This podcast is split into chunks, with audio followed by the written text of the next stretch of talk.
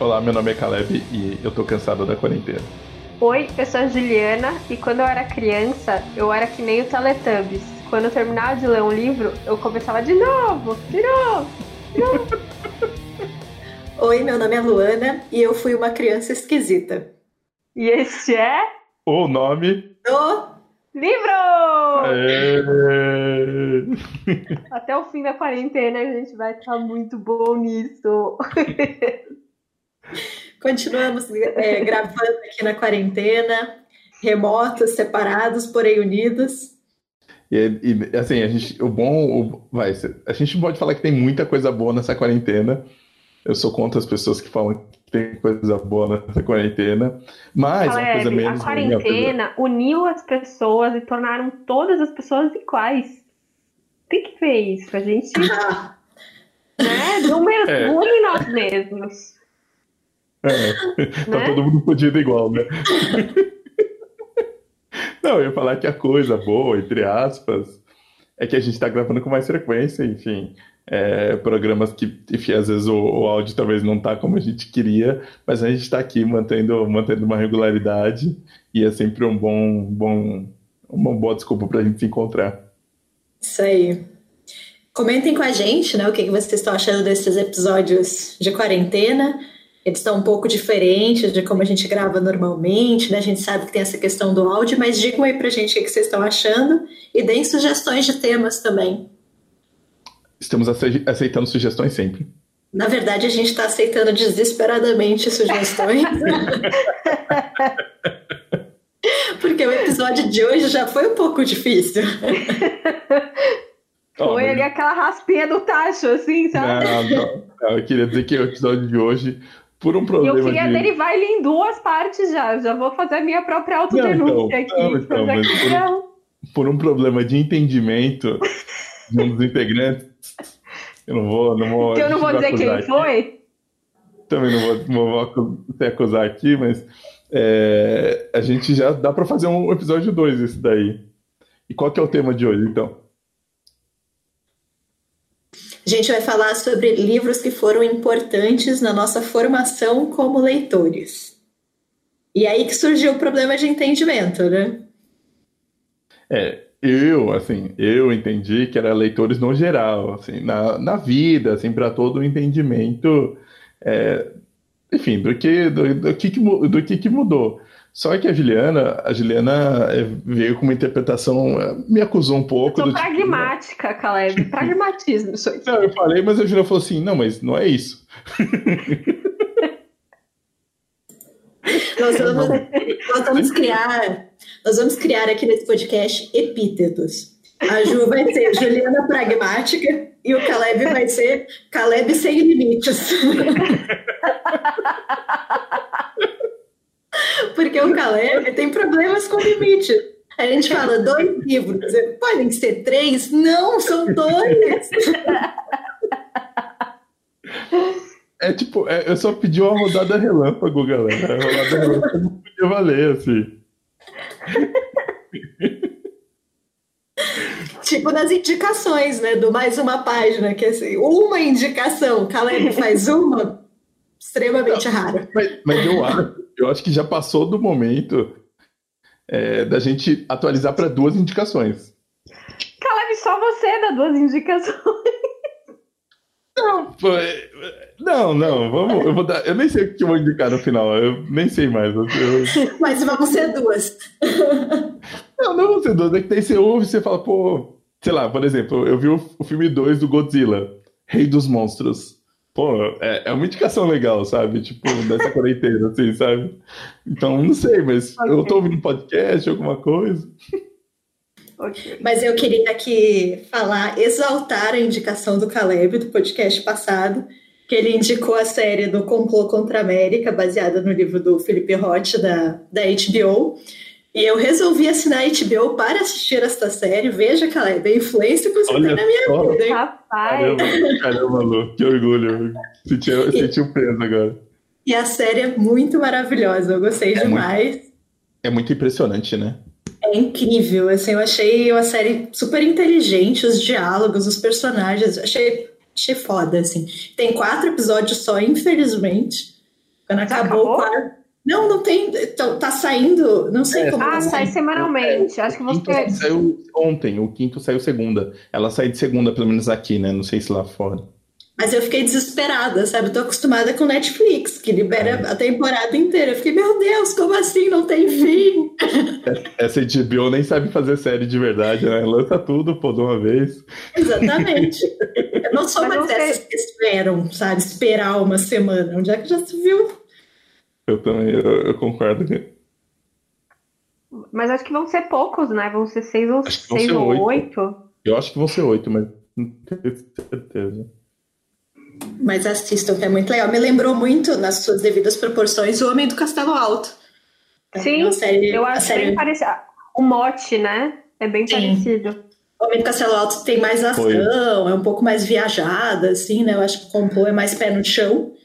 Mas, uhum. mas o Homem do Castelo Alto é bem legal também, série da Amazon, né? É, eu vi só. Ô, Lu, agora, agora eu que vou. Pode falar, Ju. Não, eu só, só li o livro do, do, do, do, do KDK, mas não, a gente não viu a série ainda da Amazon. Do Homem do Castelo Alto. que eu fiquei. Desde que a Lu indicou, fiquei com vontade de ver a série. É, eu também tenho bem. bem... Mas estamos fugindo aqui do assunto, hein? Não chegamos estamos... ainda na. Tergiversando.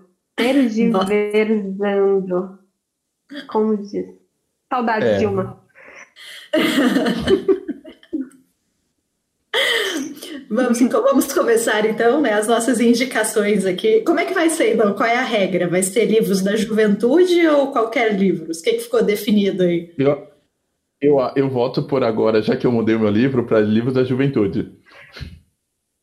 E aí depois Até... a gente pensa em outro. É, depois tá em outros, assim, mas acho que talvez livros. Livro que, que mudaram minha cabeça, como jovem leitor. Ou, ou que Sei você lá. tem algum, algum afeto, né? Tipo, alguma lembrança, Sim. alguma memória afetiva desse livro, né? E por que, que ele foi importante, né? Beleza, livros da juventude, então. Sim. Da juventude. Quem começa? Quem, Quem é jovem o suficiente para começar? Eu começo. Eu sou jovem. É, eu vou começar falando de um livro. Na verdade, esse livro é mais representar a coleção, então isso não é um roubo né? Deixar claro que eu vou falar de um livro especificamente. É, o livro é A Turma da Rua 15, do Marçal Aquino, da coleção Vagalume. A coleção Vagalume lá é, aparece, é lançada né, pela editora Ática lá em 1973. É, e, cara, é, são muitos livros legais, assim, tem uma... É, tem uma uma série de, de, de chegou, chegou acho que a quase 100 livros é, eles foram adotados em escolas, eles tinham até aquele é, um suplemento para o pro professor meio que dar em aula, então tinha uma, uma, uma, preocupação, era esse o objetivo.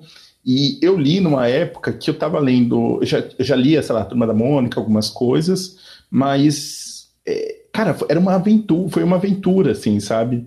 É, e eu lembro, eu, ficou muito marcado esse porque tinha uma questão meio urbana, desse, desses garotos na rua, tinha um cachorro, o Marcão, que é um amigo deles, meio que desaparece, eles tentam investigar, tem um, tem um clima de suspense, meio de perigo. E eu achei engraçado nesses livros, pensando até em outros, né, tipo da série, O Cadáver Ouve Rádio, Os Cara Velho do Diabo, que é do tipo, tem uma noção de. Eles são juvenis, lógico, podem ser lidos por qualquer idade, cara. Se, se a gente pegar agora, a gente acho que se diverte com os livros, mas ele, eles têm uma. tem um certo tipo de perigo nos livros, assim, sabe? Tipo, é, eles são juvenis, mas são de uma outra época onde. É, eu, eu, não sei explicar, mas assim, eu lembro muito do, do, do da turma da, da Rua 15 porque eu fiquei vidrado, assim. Depois eu li um outro que é o. Eles são bem mais brutais pensando em livros é... juvenis de hoje em dia, assim, né? Enquanto juvenis, no caso. É, o, o, perigo tá muito. O perigo tá, tipo, muito próximo, assim, sabe? Tipo, é, e às vezes tem umas coisas de violência, assim, sabe? Tipo, acho que talvez isso é, chamava ainda mais atenção, e pelo menos para mim, e tem uma outra lembrança desse, desse livro, que é eu vi muito próximo, é, eu vi um filme que me marcou muito, é, e eu vi muito, li muito próximo desse livro, que é o Conta Comigo, né? O filme.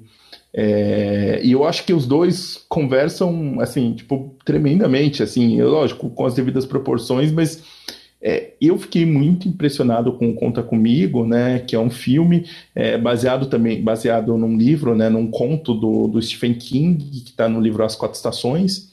Eu não li, eu confesso que eu tenho muita vontade de ler, mas acabou passando. É, só que o que me, me, Eu lembro muito porque eu, eu, tenho uma frase no filme, né, que era do tipo: Ah, você nunca vai ter amigos quando você quando teve 12 anos. E foi a idade que eu li o, o A Turma da 15, né?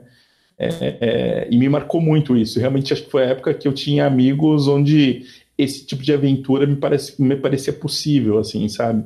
É, o mundo parecia ainda desconhecido, ainda é, tinha essa, apesar dos perigos que existiam, ainda tinha tipo essa coisa meio juvenil mesmo.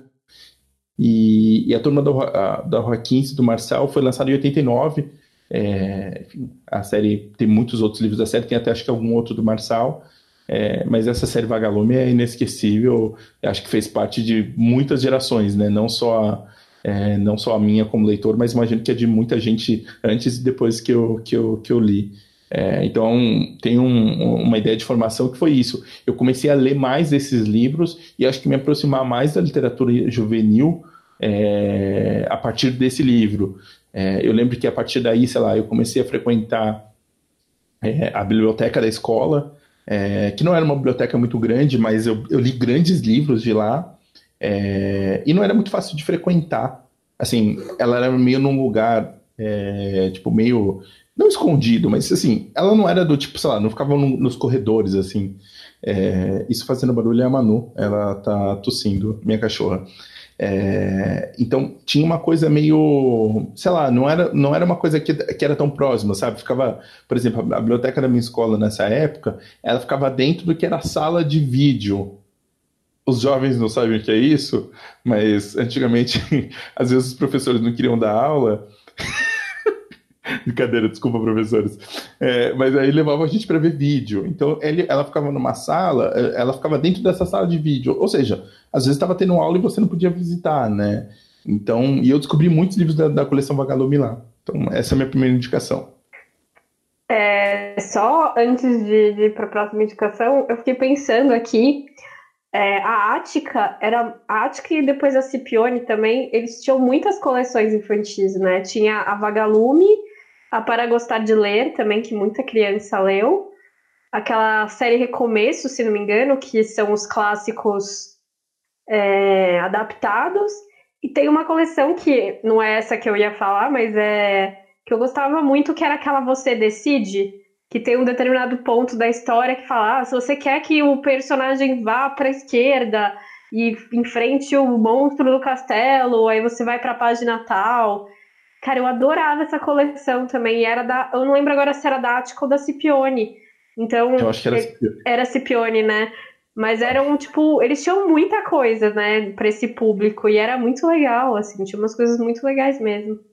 É, mesmo, mesmo depois. É, a, a Ática tem aqueles sei lá, tipo, depois dos clássicos, né? Pelo menos os clássicos, a maioria dos clássicos que eu li na época de escola é, vestibular, eram aqueles da, da, da, da Ática, que eram aquelas capas horríveis, em, bem em desenho, né? um Casmurro e alguns outros, né? Também da, da, da mesma editora.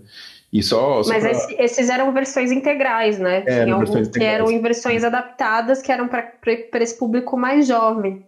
Sim. Eu lembro que eu li Sonhos de uma Noite de Verão nessa coleção e, tipo, eu amei essa que era adaptada e tal.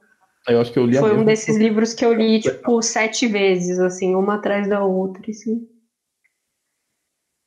E só, só uma última informação, é, o primeiro livro da, da, da, da coleção Vagalume, né, de 73, é A Ilha Perdida, da Maria José Dupré, que depois que no mesmo ano lança o Ermo 6. Só achei curioso. É, ele, muito, muitos autores escreveu para lá, né? Acho isso interessante. É só para citar aqui, eu pensei em colocar um da coleção Vagalume também. Eu ia colocar o Escaravelho do Diabo, que é assim, eu, eu, li milhares de livros da coleção Vagalume, mas esse era o que eu mais gosto. Esse é o único da coleção Vagalume que eu ainda tenho. Eu guardei comigo porque eu tenho um carinho muito grande por ele. E também era uma história pesada de assassinatos, né? Um serial killer, ele matava pessoas ruivas e para sempre agora eu associo pessoas ruivas com assassinato. Então, assim, eu gostava muito desse livro. E também, assim, me marcou demais como leitor. E aí, era pesado, Era, né? era assim. Não, e é engraçado, ele era realmente, tipo, é, eu pensando agora, tipo, a impressão que eu tinha, sei lá, lógico, a gente lê alguma coisa, sabe do perigo, mas era meio do tipo, cara, isso pode acontecer, assim, sabe, tipo, uma proximidade, né? Não, eu lembro de falar para. Eu tive uma bibliotecária na minha vida que foi muito importante e eu ter gostado muito desse livro. E eu falei, nossa, eu adorei esse livro. E ao invés dela, sei lá, me mandar para um psicólogo, ela me indicou a Agatha Christie, sabe? E aí foi a partir dele que eu comecei a ler Agatha Christie, comecei a ler vários livros de crime. Eu gostava muito quando era criança. Olha, bela bibliotecária. Muito bom.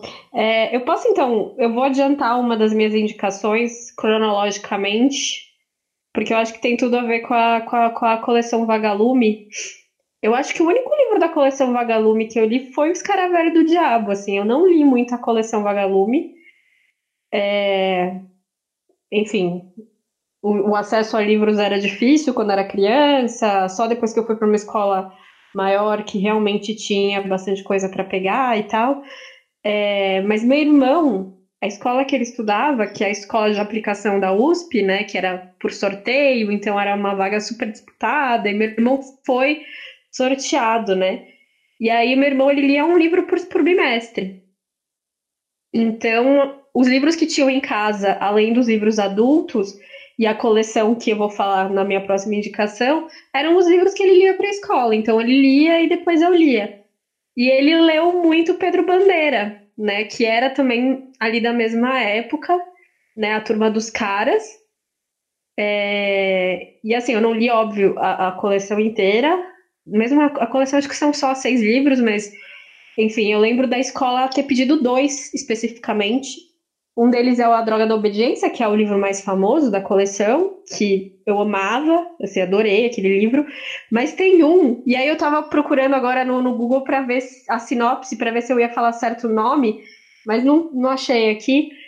Eu tô em dúvida. Eu acho que era o Pântanos de Sangue.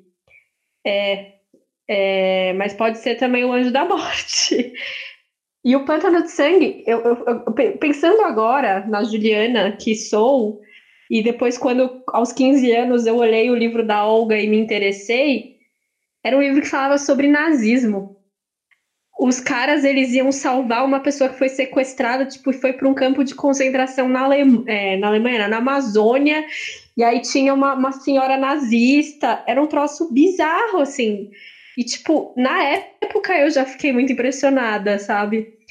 Então agora fez, tipo, foi quase uma sessão de terapia, fez todo sentido a minha vida agora. Mas foi um livro que eu lembro que eu gostava muito e, como o Caleb falou, tinha essa violência muito crua, assim, né? Mas aí eu fiquei pensando, né? Na nossa época, na nossa infância, tinha muito essa coisa, né? Aquela coisa do... É, a gangue dos palhaços assassinos, e aí todas as escolas falavam disso, e tinha essa coisa do, sabe, dessa violência latente mesmo, né? Eu lembro que tinha muitas essas lendas urbanas dos caras que vinham roubar órgão e não sei o quê, e os livros eram isso também, né? Eu, eu lembro disso porque tem uma, uma moça que trabalha comigo, que ela já tem uma filha de 12 aninhos. 12 aninhos, né? Infância, tem infância. E a, ela teve que ler para a escola Droga da Obediência. E, a, e a, a, a, pessoa que trabalha comigo ficou chocada. Ela não conhecia né, os livros do, do Pedro Bandeira. E ela falou: Nossa, né? Pesado esses livros. E eu, tipo, pensando: falei, Nossa, mas eu li, sei lá, com oito, nove anos, sabe? Então, tipo, é isso, sabe? Eu acho que a, a gente teve uma. A, nossa infância nos 80, 90 foi muito mais heavy metal, assim, nesse sentido. Não sei se isso fez bem pro nosso caráter, né? Mas. Fica aí o questionamento. Fica aí o questionamento. Não eram só os livros, né? Eu acho que os filmes também. Se pensar Sim. os filmes que passavam na sessão da tarde, faz muito tempo é, que eu não vejo na sessão da tarde, mas assim, eu lembro de eu já mais velha começar a perceber essa diferença, assim, de coisas que passavam e de temas que não eram mais tão é, comuns, né? Eu, eu acho, lógico, tem um, tem um revisionismo na, da nossa parte, talvez uma atenção que é, a gente nunca teve, ou a nossa a geração dos nossos pais nunca teve, né? Do, de coisas que podiam ou não podiam, ou pensar se isso é bom ou não, né? E, não, e somente permitir, tipo, quase que a TV seja parte da educação, né? Porque eu comecei, eu tava no Netflix, é, entrou os episódios do Cavaleiros do Zodíaco original, e eu queria que meus sobrinhos assistissem. É, eles têm entre, sei lá, é, 3 e 5 anos. E, cara, tipo, eu fiquei meio chocado, porque, tipo, é bem violento. eu virei e falei assim, eu vou demorar mais tempinho só pra eles assistirem. Porque, cara, tipo, é bem violento, assim, sabe? Tipo, eu não fiquei chocado, mas assim, eu fiquei ali, rapaz, mas isso é meio cruel, assim, sabe? É então, acho que tem uma coisa meio tipo de, ah, não, não pensava nisso, ou não pensava que a TV tivesse esse poder, eu não sei, acho que nunca foi uma questão, né? Acho que por isso que, é, pra gente, a gente meio que foi colocado a isso meio do tipo, ah, é, tá tudo bem, é, que mal pode ter, sabe? Tipo, acho que nunca pararam pra pensar, talvez. Bom, vou fazer então minha, minha indicação aqui. É, a minha indicação do, do, de um livro que foi importante para mim é Os Três Mosqueteiros. Quando eu era criança, eu assisti um filme chamado O Homem da Máscara de Ferro. Que é assim. Grande filme, grande filme. grande filme. Ele tem, ele tem um monte de ator bom. Tem o Leonardo DiCaprio, o Jeremy Irons, o John Malkovich, o Gerard Depardieu, assim, um elenco impressionante para aquele filme. E tem o Porcos, o Porcos é legal. Eu é, não sei ele é, mas ele é legal. Ele é, legal. é o Gerard Depardieu, o Portos. Eu sei que é um filme ruim, mas eu amo. Eu amo até hoje. Eu sei que ele não faz sentido. Eu sei que o protagonista passa não sei quantos mil anos com uma máscara na cabeça e quando ele tira a máscara parece que ele usou produto Sivone. Ele tá lindo, belo, pleno. Eu sei, eu sei, eu sei. Mas assim, quando eu era criança. É, é que não permitia a acne, né? Aquela máscara. Claramente, claramente, claramente. claramente. Não, assim, o filme não faz o menor sentido. Mas eu amava esse filme. E assim, eu tinha um grupo de amigos. Éramos eu, Fernanda, Tiago e o Yuri. E nós éramos os três mosqueteiros, mais o D'Artagnan, obviamente. Né? E a gente brincava disso, assim, desesperadamente. Eu era o Atos, porque o Atos é o personagem mais legal. Ele é o personagem mais inteligente, mais ranzinza e mais bêbado. Ou seja, claramente eu, né? então, assim, esse filme foi muito, muito importante para mim. E aí eu descobri o livro. E, assim, o livro que eu li dos Três Mosqueteiros na época era o livro dos clássicos da Abril. E eu queria citar esse livro também para citar os clássicos da Abril, do, da Abril porque era, um, era uma coleção muito legal. Era assim, aquela coleção era, vermelha?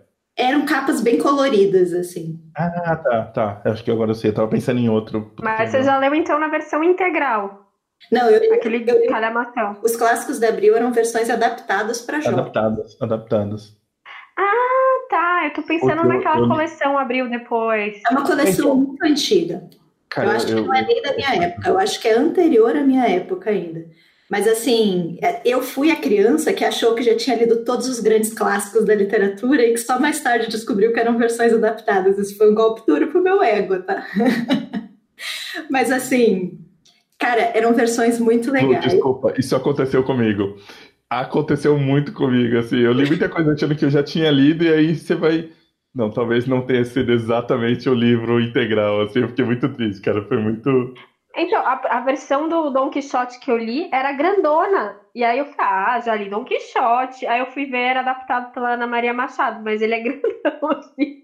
Mas eram versões grandes, assim, não. Eram bastante texto, eram trabalhos. Assim, eu sei que tem uma grande polêmica sobre se isso deve ser feito, porque você altera o texto original, existe gente que defende, existe gente que critica. Mas eu não sei, eu realmente acho que na época eu não estava preparada para ler os Três Mosqueteiros versão integral, sabe, Alexandre Dumas. Eu acho que era uma versão adaptada para minha maturidade como leitora. Então, para mim, funcionou muito bem, sabe? E... Eu acho que tem um valor, não tem? Eu acho que tem muito valor para o valor para o jovem, sim, né? também. Tipo...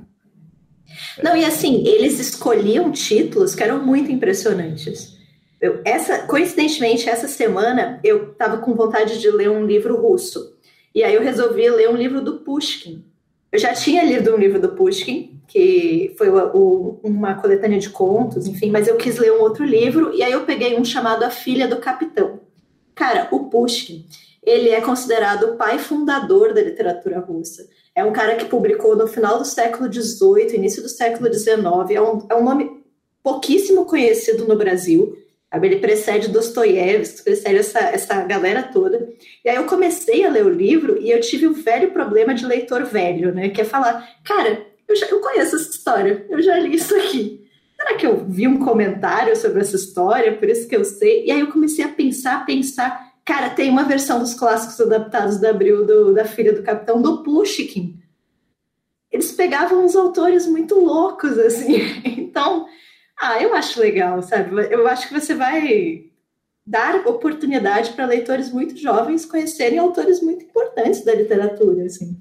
Você falou dessa coleção também que você tinha lido aquela. Putz, fugiu agora o nome, aquela saga alemã lá. É, é do...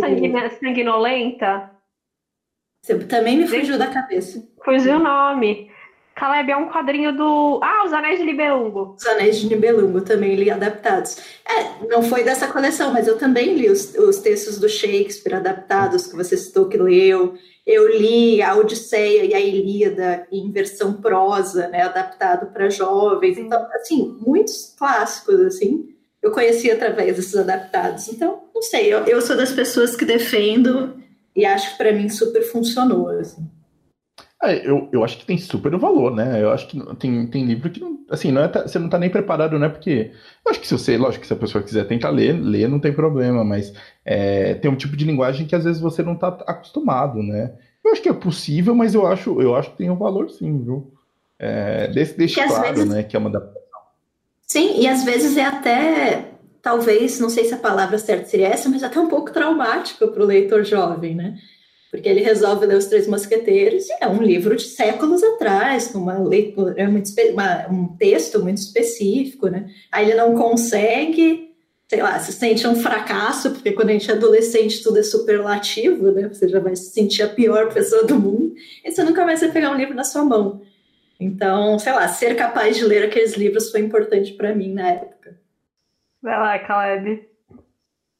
É, minha outra indicação vem, é, vem dessa biblioteca da, da, da, minha escola ainda, da, lá do, do, enfim, do colegial, não do colegial, né, do ensino fundamental, fundamental, né, é, que é a História Sem Fim, do alemão Michael Ende, Juliana fez questão de frisar antes da gravação.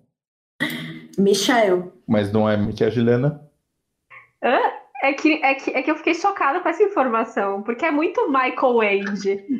E aí, de repente, você descobre que é Michael, cara. Não. Não, e tem, e tem um. Enfim, eu, eu fui ver alguma coisa só para falar, falar aqui com vocês. Uh, ele, ele, participou de um movimento antroposófico, que é o estudo do homem sob o ponto de vista moral e intelectual. E ele foi pintor, filho do pintor surrealista Edgar Ende. Está super associado a, a, ao filme também, né? O filme eu vi, passava no SBT, e eu lembro o filme marcou muito, porque é, acho que marcou toda uma geração por conta da, da cena do cavalo, né? É, e eu lembro que aquilo deixou muito triste, e eu fiquei meio marcado com aquilo, fui ler o livro. E quando eu li o livro, cara, era um livro grande para os padrões do que eu lia, se a gente estava falando que eu li mais ou menos na, na mesma época é, é, da coleção Vagalume, a coleção Vagalume, sei lá, tinha 100 páginas, né? E esse era um livro mais, mais grossinho. Eu li numa edição muito bonita da, da Martins Fontes, que é quem publica ainda o, o Michael End. É, e ele tinha uma coisa das, das cores que eu achei. Eu fiquei meio. Quando eu, descobri, quando eu estava lendo, eu fiquei maravilhado, assim, fiquei extasiado que essa questão do, do livro dentro do livro, né? A gente começa a história para, enfim, é, a gente começa a história com esse, com esse garoto, enfim, que tem algumas dificuldades com o pai, ele encontra um livro e ele começa a, a, a, ler esse livro. Então, a gente acompanha a história dele fora, a história dele meio de verdade, e a história dele dentro do livro. E, e no livro, né, no História Sem Fim, é, eles vão usando cores diferentes. Se não, se não me engano, ele usava é, verde e vermelha na edição que eu li. Não sei se continua a mesma coisa. É, então eu achava, achava legal porque tinha uma coisa de indicação para você não se perder, não se confundir ali no meio. E, e eu achei, eu fiquei, achei aquilo muito diferente, assim.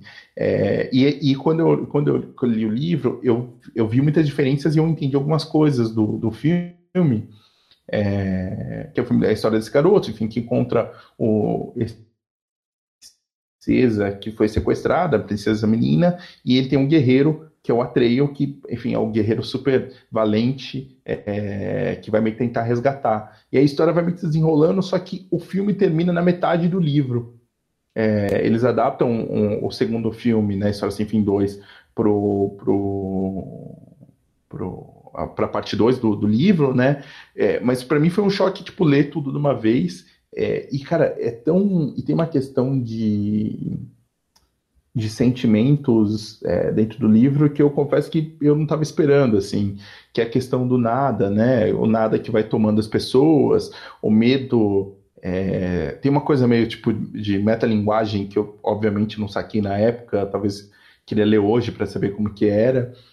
É, de você estar tá lendo uma história é, dentro da história e como que aquilo, na verdade, é, você, vai influenciando você, né? Tipo, é, é, à medida que ele, ele, em algum momento, ele entende que ele está fazendo parte da história, assim, sabe? Tipo, é, é bem emocionante, e principalmente por alguns outros sentimentos, né? No filme, por conta desse, do, do cavalo, né, do Atreio, que acaba, enfim, indo, ele, ele meio que ele, ele para numa lama, numa lama movediça, né, num, num negócio, e ele tem que é, ter pensamentos leves para poder sair, e o cavalo, enfim, acaba se afundando ali. E isso acontece no filme logo, assim, sabe? Tipo, com, sei lá, 20 minutos de filme. É... Eu fiquei super chocado, assim, mas algumas coisas no livro me, me impressionam muito, é, principalmente essa ideia do. essa ideia quase meio que pura do poder da imaginação. E, e é um livro belíssimo, belíssimo, assim. Eu. É, é, por muito tempo foi um dos livros favoritos, assim, porque é, eu me emocionei muito e, e, e, lógico, tem relação com os filmes, né? Os filmes, é, apesar de filmes interessantes é, nas propostas, o primeiro filme é, lá dos anos 80 ainda foi dirigido por um, por um, foi o primeiro filme de um diretor alemão, né, Wolf, Wolfgang Peterson. Então, tipo, tem um, meio que uma ideia de superprodução para época, né? Mas eu indico demais o Michael Ende e a História Sem Fim. É, cara, é um, é baita livro e, e, e, é uma delícia de ler, assim. Eu acho que foi isso que me impressionou mais, assim, sabe? Tipo, é, eu fui muito além dos filmes é, numa época onde eu não conseguia ler tanto e, e para mim acho que isso foi muito importante, assim, sabe? Tipo, ficar totalmente imerso no, no, no livro, na, na história. Só queria dizer que essa história do cavalo aí, da pessoa que tem que ser, tem que ter, como é que é? Pensamentos leves para ele não afundar, isso é muito alemão. Deus amado, né? Eles botam botam crise, crise existencial até é para livro para criança, sabe? Pelo amor de Deus. Não, total, total. É que, é que, você, falou, você falou assim, nossa, eu fiquei em choque que o autor é alemão, e, e faz todo sentido, assim, pelo menos pensando é, nessa ideia dos sentimentos e dessas coisas um pouco mais, é, não sei, mais tensas, assim. Cara, para mim fez todo sentido essa ideia do nada, o medo do nada, do não sentir. É, da imaginação, tem uma questão com os desejos e essa relação com a memória. Cara, é, é um livro assim, lógico, não dá para falar, mas, cara, é um livro pesado, assim, sabe? Tipo, é um livro com coisas profundas mesmo, assim. Caramba, é, eu nunca vi nem o filme. É uma dessas falhas de infância, assim, que foram. Foi uma infância na frente da TV e eu nunca vi esse filme. Não sei como, assim. Falha de infância define. Pô, e. Pode ver, cara. Ele, ele, ele claramente não passa na regra dos dos 15 anos, mas. Você falou de anos, cavalo mas, e eu é, só eu tava vale pensando, porque aquela imagem daquele bichinho branco lá que voa. O, cara, eu não faço o, o Falco, o Falcon é demais, cara. O Falcon é demais. Sério, o Falcon é. Por muito tempo ele foi tipo o meu bicho imaginário favorito, assim. cara, meu sonho era andar no Falcon, assim, né? Ele era demais, assim. Depois tem os monstros de pedra. Tem, é isso, né? Tem, são muitos personagens, assim, são muito, é, é, muito legal, assim, é muito legal. Mas totalmente alemão mesmo. Ok. Vou, vou tentar procurar o livro então depois. É, bom, eu vou então voltar no tempo, né? Eu tinha comentado que os caras, né, eu li um pouco mais para frente. É, quando eu comecei a ler, é, aqui em casa tinha uns livros que eram do meu avô, enfim, da época que meu avô comprava livros e tal. Meu avô já era falecido, mas os livros foram ficando, né? E tinha uma coleção que ele provavelmente comprou pro meu, pro meu pai e pros meus tios, que era a coleção do Monteiro Lobato. Tinha a coleção Tesouro da Juventude também, que era muito legal. E esse eu só consegui salvar um livro antes de, de desses livros serem dado o poder de voar. Tinha esse Tesouro da, da, da Juventude, tinha uma outra coleção dessas, assim, meio enciclopédias para crianças, que era muito legal, eu adorava ficar folheando. Mas tinha essa coleção do Monteiro Lobato é, do sítio do Pica-Pau Amarelo, e eu sei que o Monteiro Lobato é cercado de milhões de polêmicas, mas Renação de Narizinho foi o primeiro livro grande que eu li. Aquele livro, sabe, que você se sente muito importante, que você está conseguindo ler um livro com mais, mais, mais palavra do que, do que imagem, né? A gente tem isso quando está começando a ler, né? Pelo menos acho que era uma, é um sentimento meio comum, assim. Então eu me senti muito importante, que ainda era um livro que assim, a coleção faltava só o primeiro livro, que era o Renações de Narizinho. Então eu tive que comprar, eu lembro que foi na primeira vez que eu fui numa Bienal, e aí eu fui lá no stand, no stand, depois descobri que fui na Brasiliense e comprei o Renações de Narizinho para completar a coleção. Mas ele não é igual, né? Mas os outros livros da coleção, eles são todos em capa dura, meio uma capa de uma capa verde assim, meio que parece couro, né? Obviamente não é, mas assim, todos os outros então parecem livros importantes, sabe?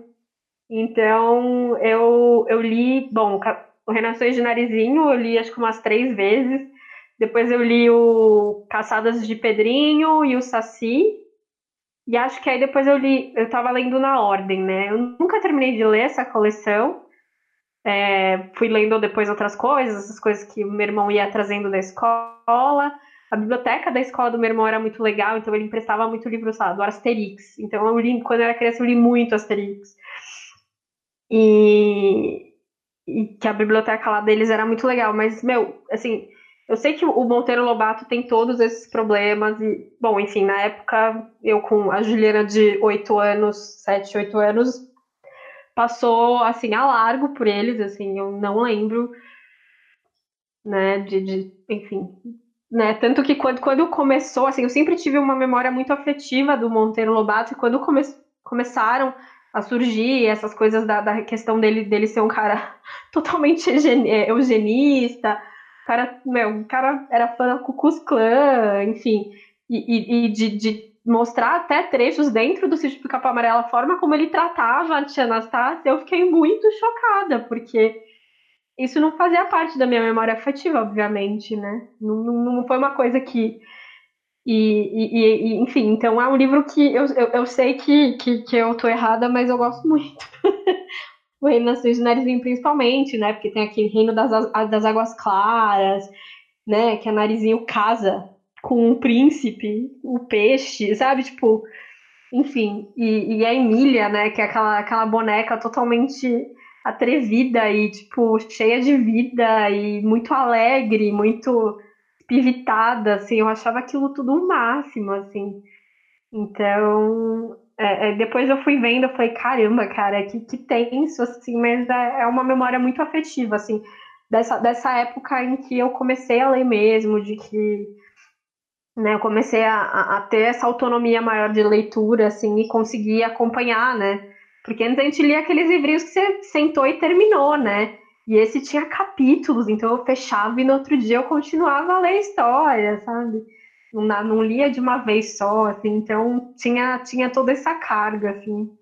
Então, Monteiro Lobato tem essa importância para mim, apesar de eu ter total consciência que isso é um pouco complicado nos nossos tempos. E na época também era, né? Mas enfim, isso não era discutido na época. É, é curioso só, é, porque é isso, né? Ele, é, é, é, inegável o quanto ele foi importante na nossa infância, né? E numa geração até anterior à nossa, né?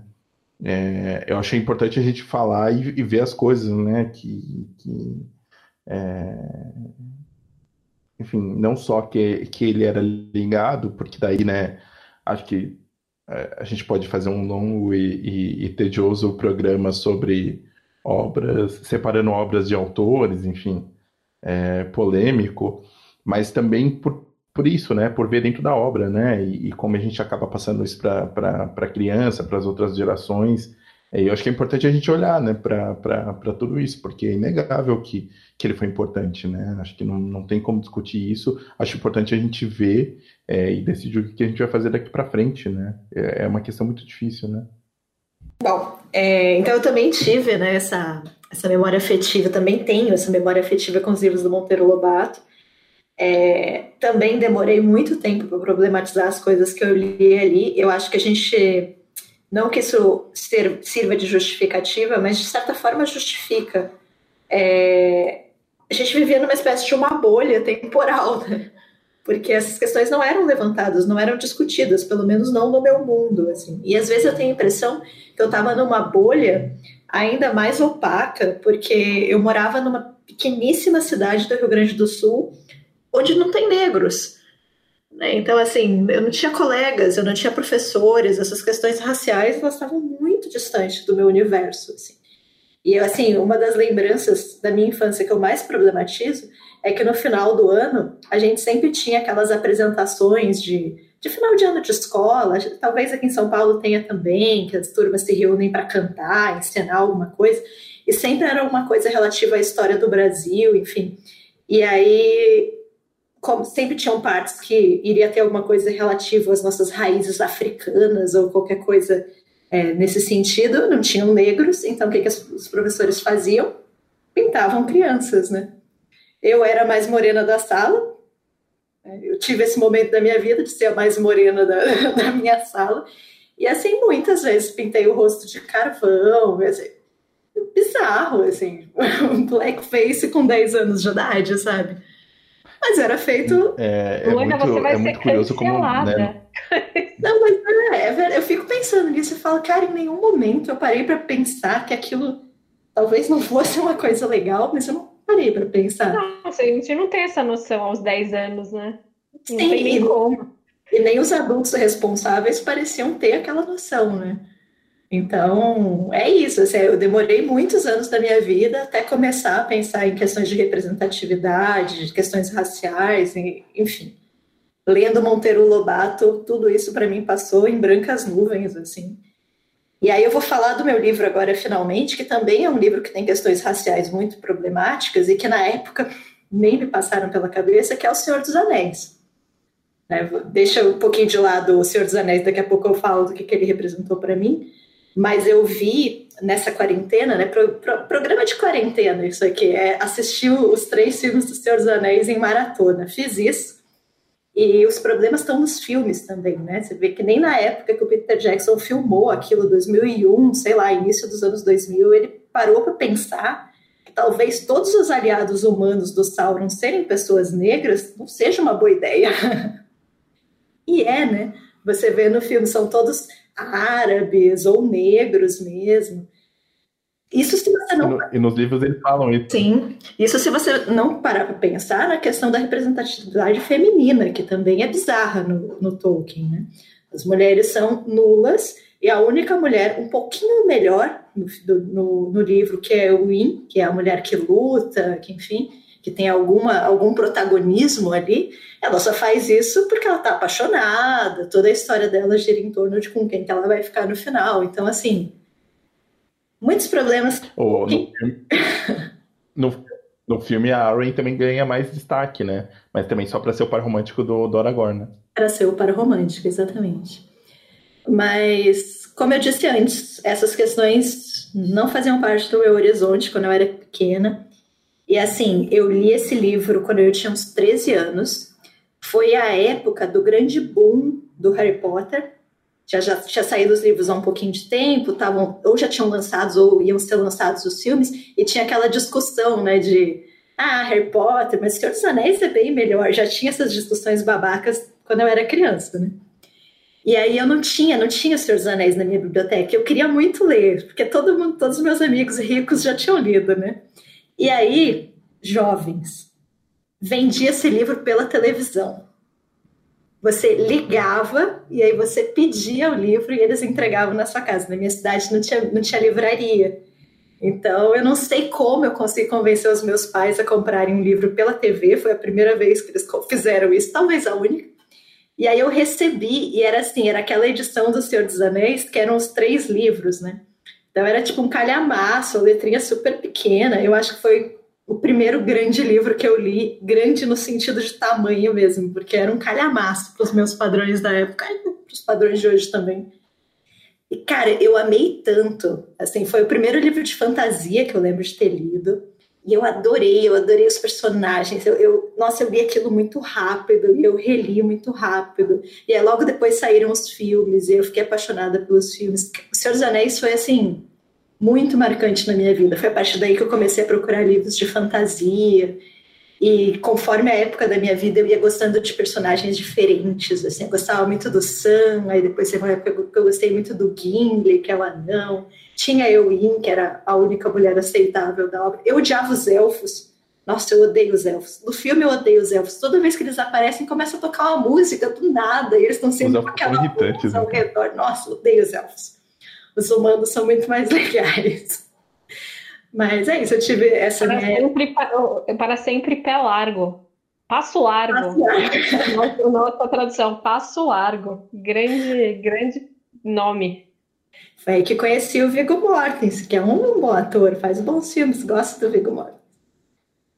Mas, enfim, tantos livros quanto filmes, para mim, foram super importantes e e é isso, né? É um livro que pode ser problematizado de N maneiras, mas eu também tenho essa memória, essa baita memória afetiva, assim, em relação à leitura. Isso sem contar o orgulho, sabe? Tipo, no, quando eu terminei de ler aqueles livros imensos, eu me senti assim. Nossa, eu me senti o máximo. Vitoriosa. Nossa, eu, eu, eu tenho o mesmo, o mesmo, a mesmo, os mesmos sentimentos, assim, porque é, foi mesmo na época do Harry Potter, né? eu li o, o Senhor dos Anéis é, também, acho que com essa idade, por conta dos filmes, né? É, quando sai o primeiro filme, foi um negócio, assim, muito impactante, né? Muito. E eu li depois do primeiro. Eu não tinha. É, eu acho que eu li. Não sei se eu li junto ou li antes. É, acho que, eu, acho que eu, eu li antes porque eu fui meio babaca é, do primeiro filme com os amigos e eu falei, não, esse personagem aí vai voltar. tá tipo meio insuportável. Poxa, Caleb. É, ridículo, era ridículo. Mas tinha isso, né? Do tipo, ah, é, até que eu, eu acho que eu fui ver o valor do Harry Potter é, pensando e olhando em perspectiva, é muito mais recente quando é, mais olhando para agora do que antes, porque é, antes eu tinha essa, essa, essa idiotice mesmo de, ah, não, mas o Senhor dos Anéis é sério, né? É, e, e, o Harry Potter não era, né? E foi, é, hoje eu, eu entendo que o Harry Potter foi muito importante para minha leitura, assim. Tipo, cara, foi. É, é difícil impactar porque tem os filmes e tem toda a cultura que envolve, mas, cara, o Senhor dos Anéis é isso, né? Eu fiquei com puto orgulho quando eu terminei de ler e tinha uma coisa de narrativa, é, daquelas narrativas, como eram seis histórias, seis livros, né? É, seis livros, né? Eram três livros, mas seis partes, é, de uma história meio completando a outra, e eu achava aquilo, eu fiquei extasiado com aquilo. E o universo depois, enfim, tem aquele apêndice com o que acontece com eles, algumas outras informações, e é isso, para mim eu também senti isso, assim, senti um é, um, um, orgulho de ter lido aquilo, mas por conta do desafio, né? Do tamanho também, que foi de longe o livro, o maior livro que eu li é, até então, né? E, e, também disso, né? Tinha uma dificuldade com, com a linguagem do Tolkien comparando com, com Harry Potter na época, que era muito mais descritiva, né? Então, sei lá, eu acho que eu, eu não estava tão habituado a ler coisas desse tipo. É, e foi uma delícia, né? Eu achei, eu, eu, eu, brinco que eu vou reler eles, ele, O Senhor dos Anéis um dia, porque, putz, foi muito marcante para mim também, viu? É, eu lembro de, de ler. Eu não, não tenho muito essas lembranças do tipo. Quando, onde estava quando li esse livro, mas eu lembro do Senhor dos Anéis, assim. Eu lembro que ia sair o filme, E aí o meu tio, né, que eu tenho um tio que é um pouco, ele é pouca coisa, 5, 6 anos mais velho que eu, assim. E aí ele falou, pô, esses livros são muito bons, e não sei o quê. E ele tinha, me emprestou. E aí eu era aquela adolescente chata, minha mãe e meus pais foram pra praia, a gente foi pra praia num, num verão, umas férias de verão, antes do filme sair. E eu não ia pra praia e ficava lendo livro na rede, assim, na casa da praia. E eu lembro que eu li, assim, os três muito rápido, assim. Eu devorei, assim, foi... Justamente, eu tenho também essa relação de, tipo, de carinho mesmo pelo livro. Esse livro também para mim tem alguns desafios assim de linguagem para aquela Luana de 13 anos, sabe? Ela tinha uma, uma linguagem muito mais formal, ela era uma leitura muito mais truncada, né? Tinha trechos de canções, poesias dentro, você tinha focos narrativos muito diferentes, principalmente a partir do segundo livro, né? Da, das duas torres que você uma hora está acompanhando o Frodo e o Sam, de repente você muda o foco para um outro ponto, um outro personagem, para os outros dois hobbits, enfim. É, e no fim, todas aquelas histórias meio que vão se entrecruzando e vão acontecendo simultaneamente. É, não sei se eu já tinha lido um livro com esse grau de complexidade. Assim. Sobre, isso eu queria, sobre isso eu queria dizer chupa Martin, né? Que ele separou as histórias e conseguiu unir de novo. Né? Fica aí em direta, George Martin, se você estiver escutando a gente. Se você estiver escutando a gente, volta a escrever o livro, que tem uma galera que está esperando aí o seu livro. então, uma galerinha aí, né? Pouca gente, mas a gente conhece pessoas. Sim. É, não, e, e, mas, mas acho que é isso, isso você falou muito bem, Lu, que é, é, é uma complexidade, né? Tipo, que pelo menos eu também, com, com 15, 16 anos, não, eu não estava preparado, assim, preparado, eu não tinha lido nada daquele tipo, né? É, e tem uma coisa que é vai apresentando povos e algumas outras coisas e nomes parecidos, né? É, é, tinha, tinha uma coisa ali que realmente era, era muito diferente do que eu tinha lido, né? E, e era gostoso de ler, né? A Ju falou do, do lugar. Eu lembro que eu estava lendo, quando eu fui ler o segundo volume, é, é, eu tinha ido para casa de uma tia no interior, assim, então, tipo, eu tenho marcado disso, do, tipo, de estar tá lá também nesse lugar lendo, é, e as pessoas não entendiam porque você estava lendo aquele negócio de, sabe, tipo, tão grande, tão grosso, ou, enfim, que parecia meio, meio maluco até. É, eu cheguei a ler nessa mesma época também o Harry Potter, eu não tinha, mas eu tinha uma amiga que tinha, ela me emprestava, e assim, eu gostava de Harry Potter também, eu acho que não gente não precisa colocar nessa briga do que, é melhor ou do que, é pior. Eu acho que, para mim, na minha experiência pessoal, O Senhor dos Anéis ele foi mais importante porque eu tive justamente essa sensação de estar com algo difícil na mão e vencer, sabe?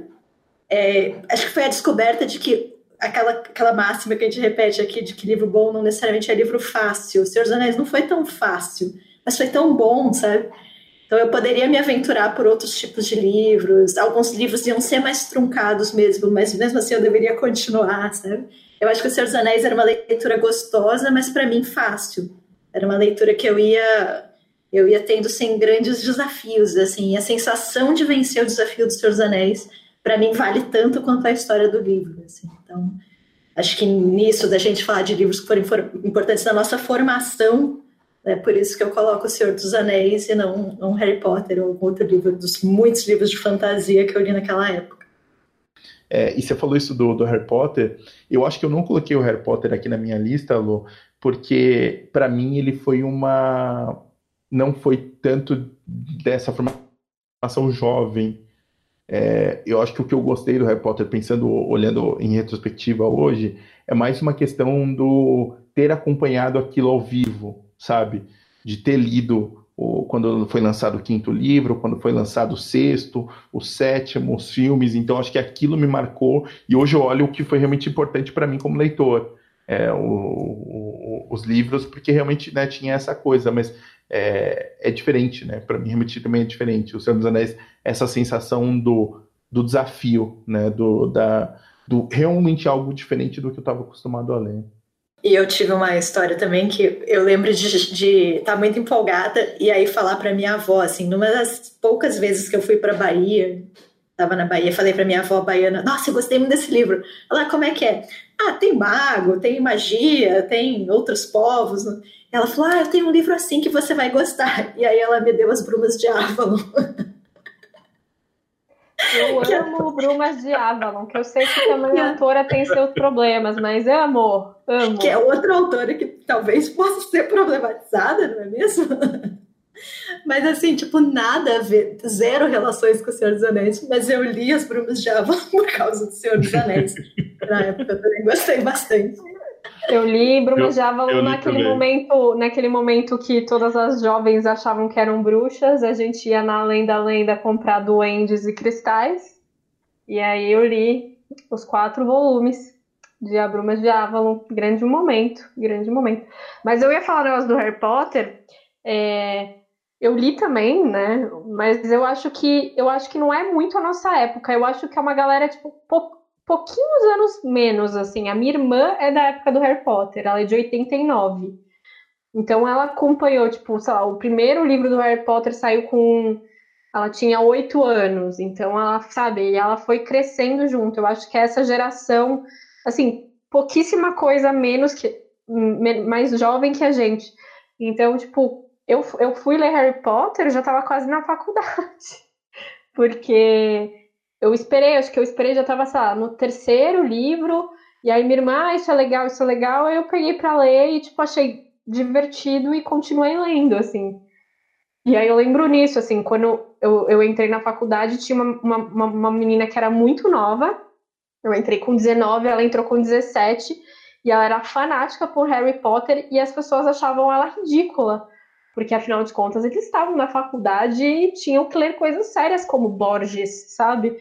E, e, ela gostava de Harry Potter, e eu gostava de Harry Potter, mas eu não falava pra ninguém também, mas eu, eu li as outras coisas também, mas tipo, qual é o problema, sabe? Enfim, é, é bem engraçado isso. Não, assim, Harry Potter é uma delícia de ler. É que eu acho que tem pessoas que são muito mais apaixonadas que eu, assim. Tenho amigos próximos meus que têm always tatuado no braço, sabe? As relíquias da morte. Eu, eu, eu acho que eu nunca tive essa paixão toda, assim. Mas eram críticas. Foi uma leitura muito gostosa para é, não, mas eu acho que tem muito essa questão de ter crescido Verdade. junto, assim. Sim. Sabe? Eu acho que Senhor dos Anéis pra gente, que leu antes Senhor dos Anéis depois Harry Potter, não que eu tenha tatuado o meu nome em élfico, né? mas, né, conheço inclusive pessoas que têm, mas assim. Tenho até amigos que têm. Tenho até amigos que têm, mas assim, é, eu acho Você que. Você conhece até pessoas que querem fazer isso ainda. Élfico não, os elfos são uns babacas.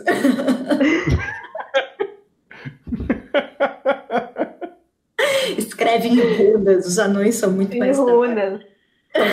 eu lembro disso, tipo, eu pegava, pegava o apêndice do livro e tentava escrever coisas, né? Porque eles ensinavam a escrever, né? Enfim.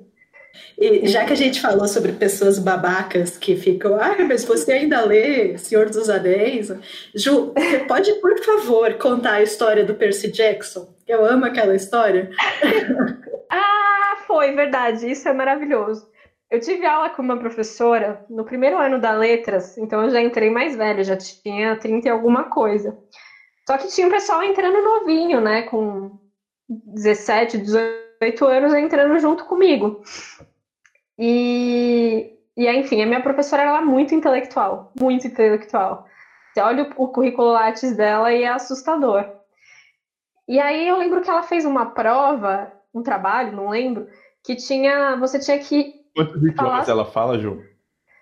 Então, ela fala acho que uns cinco idiomas falados hoje em dia e uma língua, inclusive o grego, né? E, e ela fala uma língua a, a tribal africana que ninguém mais fala. Tipo, essa é, essa é, é, ela, assim, ela é uma pessoa meio assustadora.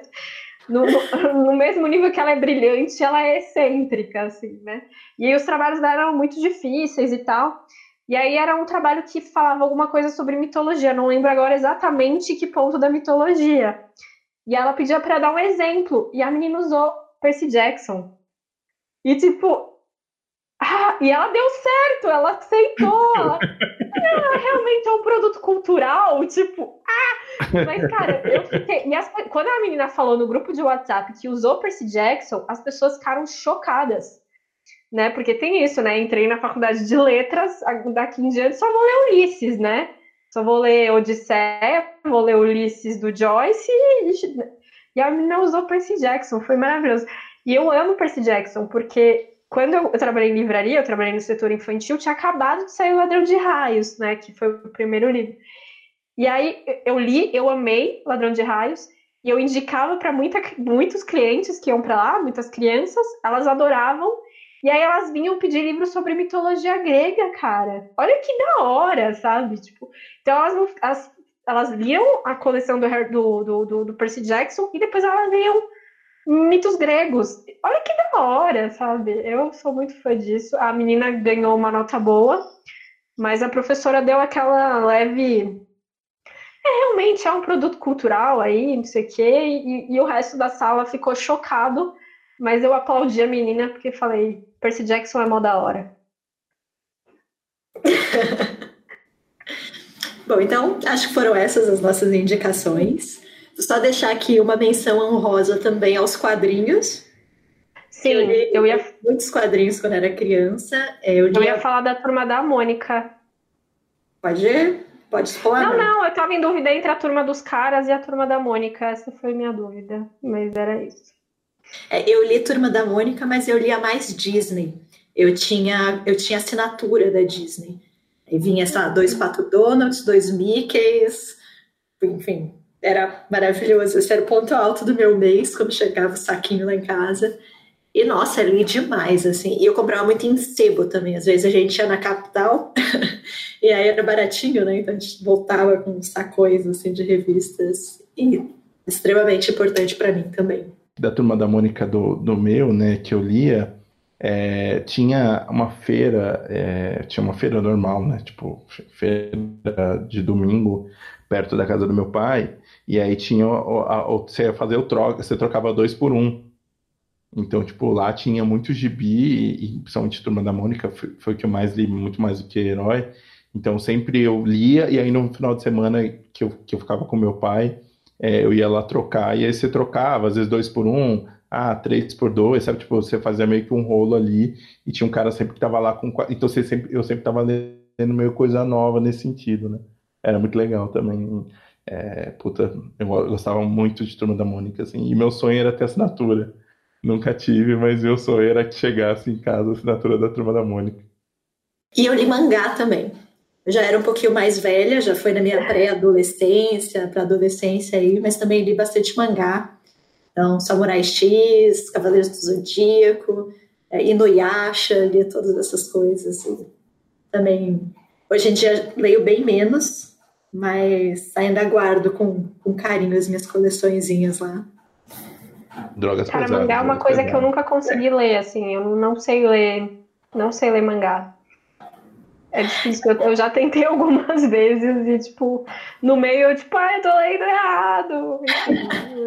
É, pra mim foi a febre do Cavaleiros do Zodíaco, né? Eu falei do meu grupo de amigos que nós brincávamos de Três Mosqueteiros, chegou um momento que a gente começou a brincar de Cavaleiros do Zodíaco e eu queria sempre ser o Yoga, mas eu não podia porque eu não era loira. Eu tenho essa, tenho esse grande trauma aí, né?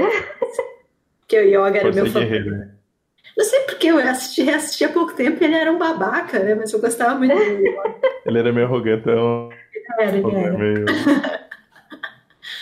Mas eu também li mangá. Então é isso, né? Sem preconceitos. Sim, seja livro cor, quadrinhos, mangás. Não, eu ia falar que a gente tá falando sempre sem preconceito, e assim, eu sei que a nossa lista foi meio com uma ideia juvenil, infantil, é, na minha formação de leitor também, nessa época de 12, 13 anos, eu lia muita Zíbia Gaspareto, é, é, Lu, Espírito Lu.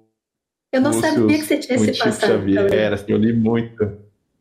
Cara, eu li muito, muito, assim, muito. E assim, essa época, cara, eu, eu lia demais, assim, principalmente os livros da Zíbia e, e, do Chico Xavier, né, que eram um pouco mais sérios, eram um pouco mais difíceis. Mas nessa época, cara, eu devorava, devorava, assim, era muito. E Paulo Coelho? Realmente sem preconceitos, lembro de. Putz, eu nunca li, cara. Fui ler depois de, de, de velho só, sabe? É, não sei exatamente porquê. Alguém que eu conheço gostava, mas acho que nunca me emprestaram. Porque era isso, né? Também quando a gente lê é novo, tem essa coisa meio do tipo, cara, você lê o que tem na mão, né? Assim, a gente não tem tanta opção, né? Então você lê o que tinha próximo. E aí, pensando por conta disso, o meu pai e a minha mãe eram é, em centro, né, no centro espírita. Eu tinha, eu tinha uma tia que era uma grande leitora desses livros, então, tipo, ela, ela ia, cada vez que eu ia pegar livro emprestado com ela, ela fazia uma listinha do que eu tava pegando emprestado para devolver, sabe? Então, tipo, eu li muito por conta disso. É, os meus pais, eles não, não são grandes leitores, eles leem muito pouco, mas a única coleção de livros que tinha na casa eram os livros do Paulo Coelho. Então eu li os livros dele bem nova também. Eu não gostava muito, acho que eu nunca gostei, mas assim, sabe, leitor sem muitas opções era o que tinha. Então tem uns livrinhos dele que até acho que aparece, né? Exatamente, a lista telefônica também. É, esse negócio de, de, de livro assim, na minha casa tinha muito livro, né, que eu falei é, por conta desse meu tio, que do meu do meu avô, né? Ele era professor, enfim, tinha bastante coisa. E minha tia lê muito, mas ela lê muito não ficção. Então, quando eu era criança mesmo, assim, não tinha muito como eu ler as coisas que ela lia. Mas aí eu lembro que ela foi uma época morar no interior e tinha uma coisa que eu acho maravilhosa, que é a locadora de livros. Então eu ia a cada 15 dias para lá, fazer, a gente ia, porque ela morava com a minha avó, né? Ela morava no interior com a minha avó. A gente ia visitar a minha avó a cada 15 dias, e aí então eu levava os livros, né, que eu tinha alugado, e trocava por outros, assim. E, e aí, misteriosamente, essa, essa dona da, da locadora, até por ela saber que eu demorava para voltar, né, ficava 15 dias, ela deixava. Normalmente, só o limite era dois, ela deixava eu pegar três ou quatro e tal. E aí teve uma vez que a gente foi entregar os livros e estava fechado. Parece que a mãe dela ficou doente, ela teve que mudar as pressas da cidade. E aí até hoje eu tenho os livros que, que eu tinha pego na locadora de livros. São três livros que são compilações de contos de fadas. Eu ia, pegava, eu li algumas outras coisas, ela indicava muito, ela lia muito, né? Então ela indicava muita coisa para criança, também ela tinha muito livro infantil. E, cara, eu, eu li muita coisa com ela, assim, de livro infantil mesmo, sabe? Lígia Bojunga, Ana Maria Machado tal. Ela, me, ela, né, eu alugava lá. E aí teve essa fase que eu tava no, nos contos de fadas, e aí eu peguei três livros de contos de fadas e nunca consegui devolver, porque ela mudou de cidade, enfim, fechou o negócio e foi embora. Oh, que legal. É, só uma coisa vocês falaram, é, eu acho curioso, porque, tipo, é, na infância eu não lembro de ter lido muita coisa. É, lembro de coleções que tinha, é, que eu tinha, enfim, que eu lembro da minha irmã, até tem uma coleção dessas com é, bem infantis mesmo, assim, sabe, tipo, muitas imagens, só um caminhão, isso é alguma coisa. Eu até achei, achei recentemente, vou, vou dar para os meus sobrinhos, lógico que são meio datados, mas eram, acho que tem um valor afetivo, mas é, nunca foi uma coisa que eu tive. Eu acho que eu fui muito mais depois quando eu, eu podia procurar em outros lugares, né? Tinha, tinha essa busca, né? Nunca, nunca tive muito acesso, pelo menos quando eu era muito, muito pequeno, né? É, para mim, assim, não tinha livraria, não existia Amazon, então entregas de livros para interior do estado não era uma coisa trivial. Como eu falei, você tinha que ligar para um número que anunciava na televisão. para você conseguir o livro. Não, não, sou de uma família também que tinha muita grana, mas para mim é essa importância da biblioteca, assim, de ter um lugar onde eu pudesse ir pegar livros e não só ter a possibilidade de pegar livros, mas ter indicações de livros. Que era o laço que a gente construía com a bibliotecária, né? De ela poder dar livros semelhantes. É, assim, para mim a biblioteca é assim é muito importante dos pontos altos assim da minha infância. Eu acho que eu seria uma pessoa completamente diferente se eu não tivesse frequentado aquele lugar. E era uma biblioteca pública, pequena, com não tantos livros assim, mas mesmo assim, para mim foi extremamente especial, assim.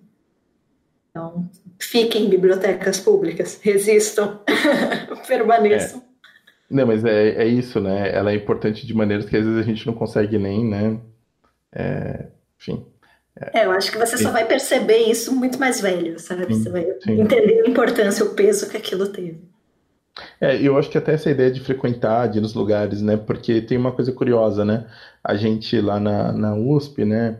É, hoje, sei lá, eu não, não tenho, não frequento tantas bibliotecas, é, porque eu tenho muitos livros, assim, parece meio arrogante, mas eu, eu, eu, tenho muita coisa que eu quero ler, mas que nem, né? Tipo, cara, a gente, a gente tem acesso lá à biblioteca na USP lá da, da Florestan, né? Cara, é um universo, né? Assim, tipo, é... tem uma parada de você andar nesses lugares e ver e ter contato e de mundos que se abrem, né? Assim, às vezes você tem um tempo passar Nesse, pelo menos às vezes eu vou, assim, eu começo a descobrir coisas e fazer relações e pensar em coisas e, é, e descobrir, é, é, é, isso, né? Acho que tem uma coisa, é, não só para essas primeiras infâncias, mas, enfim, o ato de continuar indo nas bibliotecas, eu acho que é uma coisa puta, sensacional e válida, né? É, e a sensação de você pegar um livro sem grandes planos. Você simplesmente está passeando e aí você vê um livro porque você a capa te chamou atenção, a lombada é colorida, sei lá, é um autor que você sempre quis ler tinha esquecido. De você simplesmente ir lá e poder pegar o livro, sabe? Acho uma que coisa de é... encontro até, né? Tipo, de você se encontrar com ele mesmo. Sim, eu, eu gosto muito de biblioteca. Você também acha que eu deveria frequentar mais. É, então, é, você estava falando da biblioteca na infância, eu não tive, né? Tipo, eu estava numa escola que a biblioteca era fechada, porque não tinha bibliotecário.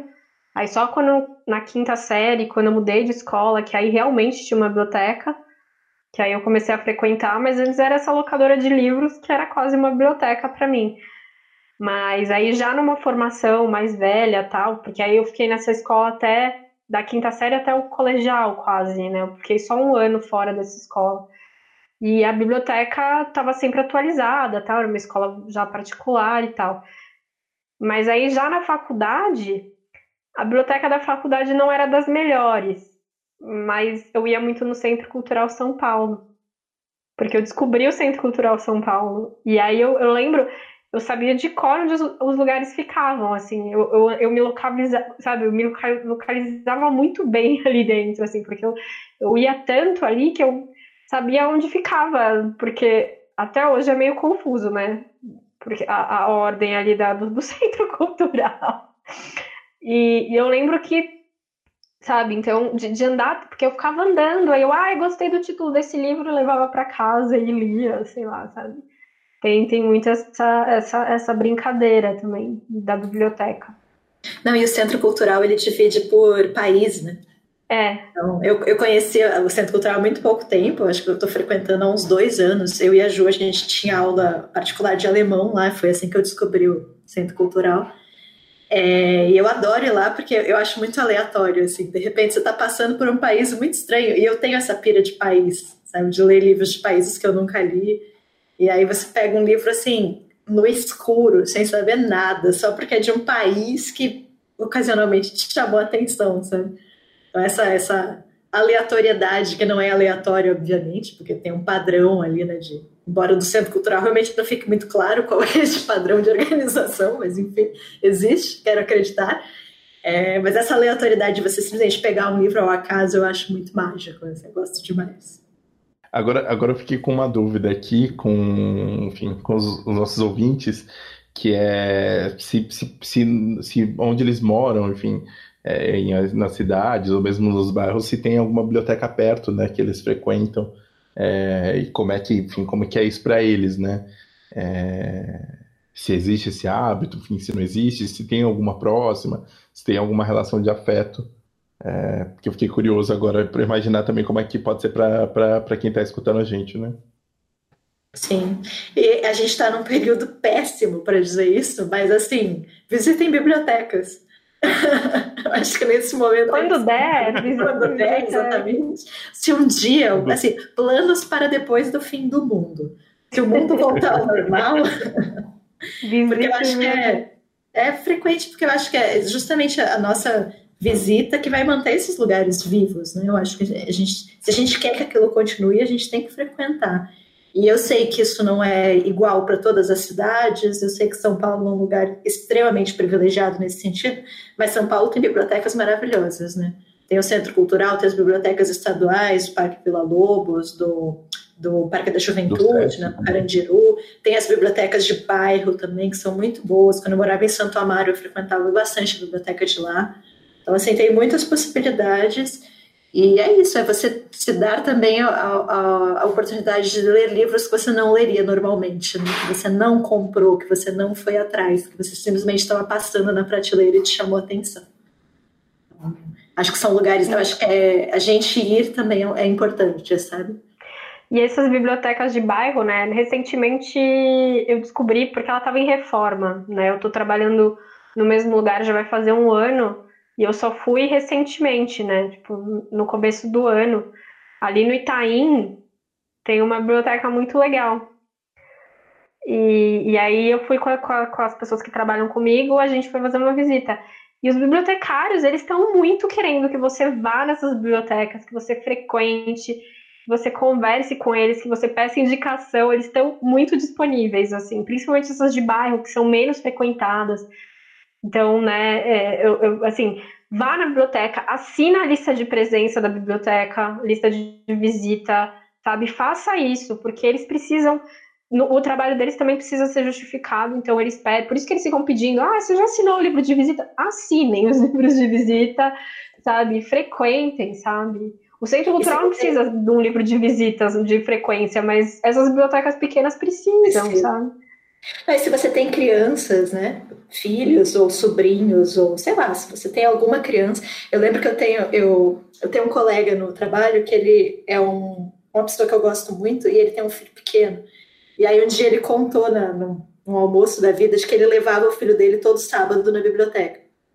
E aí as pessoas perguntaram assim: "Ah, mas que você não compra os livros? Você tem grana. E aí ele falou, porque eu não quero, porque eu acho, eu acho importante para a formação do meu filho que ele frequente bibliotecas. E aí eu fiquei pensando que é verdade, porque assim, ele vai pegar um livro que não é dele, ele vai ter que tomar conta daquele livro, devolver num determinado prazo, vai estar nesse ambiente que a gente acabou de falar, que é um ambiente legal. As bibliotecas têm um milhão de programas para crianças, às vezes tem contação de história, tem um milhão de coisas acontecendo ali dentro. Então, pô, legal, né? Você ter um filho, você colocar esse hábito. A ideia de ocupar o espaço, né? Ocupar Isso. o espaço, né? Que é nosso, né? E que é diferente de você comprar um livro e ter um livro seu, né? Eu acho que a, a, realmente a relação é diferente, assim. Então, também, se você tem crianças e tem a oportunidade de levar essas crianças, eu acho que é algo que é uma dica muito legal, assim, de programação. E as crianças gostam, né? A gente, é uma coisa que acho que eu queria falar nesse episódio também, é que é muito raro crianças que não gostam de ler. A criança muito novinha, ela tem uma predisposição para se encantar com aquilo. Assim, eu lembro de, de ver muitas crianças pequenas com essa coisa de aprender a ler, sabe? De começar a ler livros e tem os livros com gravura e de repente as crianças querem ir para um livro que não tem gravuras porque elas pensam que aquilo é um desafio. E eu não sei em que momento que isso se quebra, sabe? O que, que acontece na, na, nossa vida, no decorrer dos anos, que em algum momento isso se perde. Mas crianças muito novas têm super a tendência de gostar de histórias, assim, tanto do contar a história quanto de ler, né? Então, acho que é legal, assim, também insuflar isso nas crianças, sabe? Criar esses hábitos. Acho uma coisa legal, assim. Eu concordo totalmente, totalmente. Visitem quando, quando voltar, visitem é, bibliotecas quando a gente voltar um pouco mais ao normal. Talvez a gente tenha que levar armas para se proteger dos zumbis, mas mesmo assim eu acho que o risco vale a pena. Sim. E é isso, né, povo? Esse episódio já tá com 25 horas. A gente deu uma secada, hein? Deu, deu uma rendida. Umas devagadas. Acho que hoje a gente não faz os quadros fixos, então Escrevam pra gente o que vocês acharam desse episódio, se vocês frequentaram bibliotecas na infância, qual livro que foi importante para vocês na juventude, quando jovens. Sim. A gente tem Instagram, tem Facebook, tem Twitter, tem e-mail. O e-mail é o nome do livro podcast.gmail.com e as outras redes sociais, procura por o nome do livro que você acha a gente. Sim. É facinho de achar, não tem erro.